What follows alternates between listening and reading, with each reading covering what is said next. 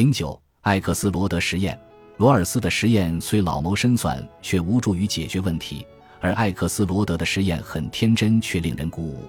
有趣的是，在艾克斯罗德的实验中，也正好是天真胜过老谋深算。艾克斯罗德于一九八零年做过一个试图理解合作出现的必要条件的计算机实验。艾克斯罗德的初始状态不需要诸如无知之幕这样的不正常条件，当然，它也很不够真实。比如，博弈各方被假定为能力相等，而且不可能消灭对手，而只能在得分上胜过对手。这些限制条件暗中埋下了严重的困难，这是后话。无论如何，艾克斯罗德实验相对于罗尔斯方案是比较仿真的，它的条件比较宽松，不要求博弈者必定是理性的，甚至不一定是利益最大化者。这些宽松条件使艾克斯罗德实验具有明显吸引力。艾克斯罗德设想了这样的博弈环境：博弈者是多样的，理性或不理性，谨慎或投机，善良或邪恶，一切动机和心态都是可能的。博弈回合相当多，回合总数多达十二万个，参赛博弈者也相当多。博弈几乎可以不择手段，可以不断变招。于是，比较接近真实的人性人的游戏，而不是经济学家们喜欢的理性人游戏。实验室全体混战的循环赛，参赛的十四个策略由足够精明的各种专家分别设计。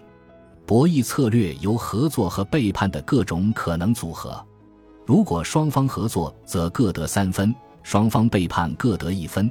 一方背叛而另一方合作，则背叛者得五分，合作者得零分。背叛的回报相当大，与真实生活的情况类似。比赛结果出人意料。一个具有善良、宽容和公正等优良品质的一报还一报以明显优势胜出。TFT 策略非常简单：第一步选择合作，从第二步开始就模仿对方上一步的选择。这意味着，首先是善良，从不先背叛；其次是公正，如果对方背叛就进行回击；然后是宽容，一旦对方改正错误，就马上重新合作。而那些不成功的策略都太想占便宜了，总是主动背叛。在比较成功的策略群与比较不成功的策略群之间存在着明显的得分差异。比较成功的前八名策略都是比较善良的，而所有不成功的策略都是故意与人为敌的。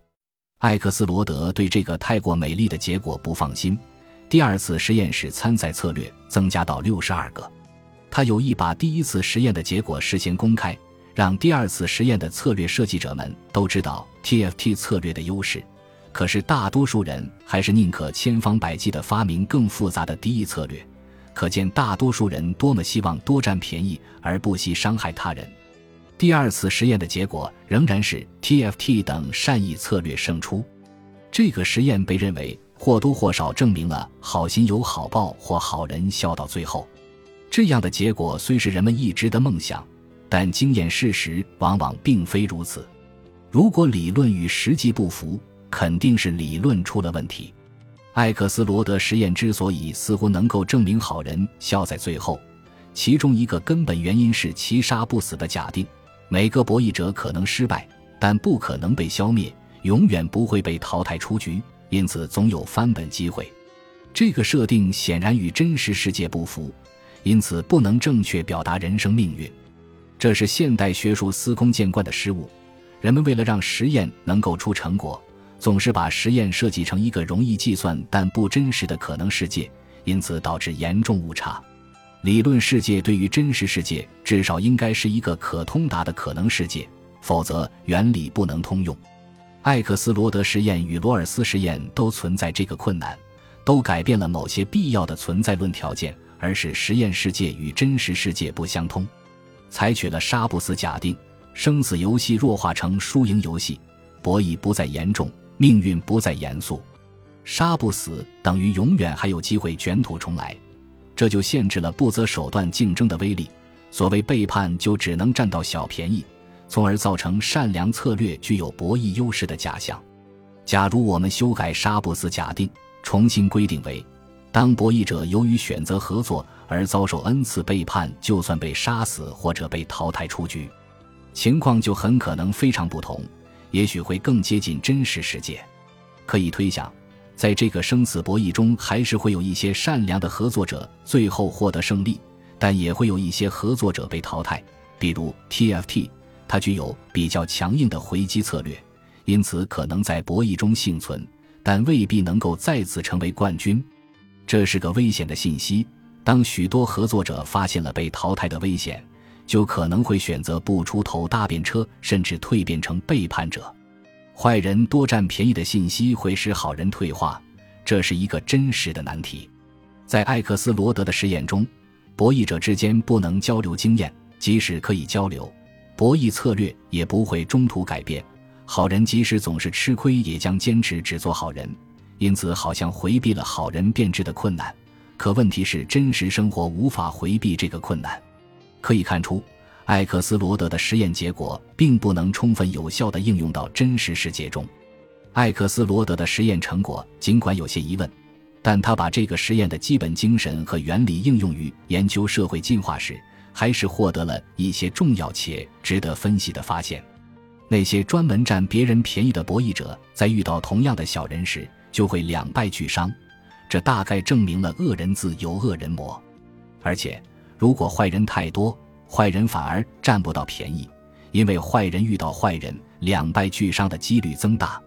从进化角度看，开始时坏人会迅速繁殖，但坏人增多又使得坏人更多的遇到坏人，这样又导致无利可图，长此以往就迫不得已选择合作。这并不需要坏人真的洗心革面，但克制自己做好人就几乎相当于好人。合作策略更能发展成稳定策略。因此，好人会越来越多。不过，合作策略的稳定性并非坚如磐石。好人增多又会导致坏人获利，于是坏人又会增值。社会状况的循环波动是经常性的。事实上，社会总是保持好坏因素混合存在、此起彼伏的状况。如果新来者是单个人的话，一个总是背叛的小人群体就能够阻止其侵入。但如果新来者是一个合作性的群体，哪怕是很小的群体，却一定能够成功侵入并且发展壮大。与此相反，哪怕是规模比较大的小人群体，却不可能成功侵入合作群体，因为合作群体能够形成集体团结力量，而胜过只顾自己、各怀私心的小人。这似乎证明了团结就是力量。但值得注意的是，这条规律不能过分演绎。因为，假如按照这个规律简单推论的话，既然小人迟早是要失败的，而社会历史已经很长了，现在应该几乎没有小人了才对。这显然太不可信，而且与前面的发现互相矛盾。据说有数学家证明说，假如存在吸血鬼，哪怕开始只有一个，到今天也不可能有人存在了，因为吸血鬼不断壮大，而人迟早被吃完，所以事实反证了不可能有吸血鬼。与此类似，假如好人总能胜利，到今天就不可能有小人存在了。只有结合前面的发现来理解社会，才能理解为什么好人和小人都没有能够获得全面胜利。艾克斯罗德还试图证明，合作的基础与其说是信任和友谊，还不如说是关系的可持续性。只有当人们有着值得重视的未来，才能保证持续稳定的合作关系。一方面。长远的未来使得持续的合作关系具有价值。如果不存在未来，合作就失去意义。这个残酷的发现打击了我们对道德的信心。不过，对此并非不能质疑。也许信任和友谊并非合作的必要条件，但仍然可以是充分条件。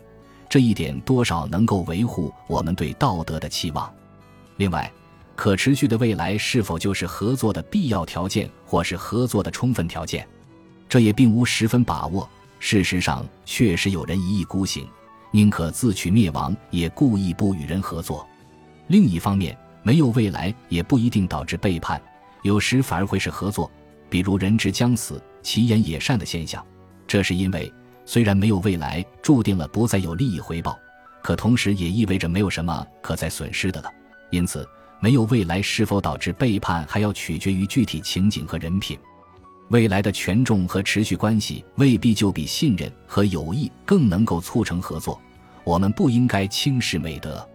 不过，信任、友谊和高尚人品确实并不普遍存在，而与利益密切相关的未来权重和关系持续性却无处不在。在这个意义上，艾克斯罗德是对的，但同时更应该意识到，未来和关系的持续性并非是可以完全放心的合作条件。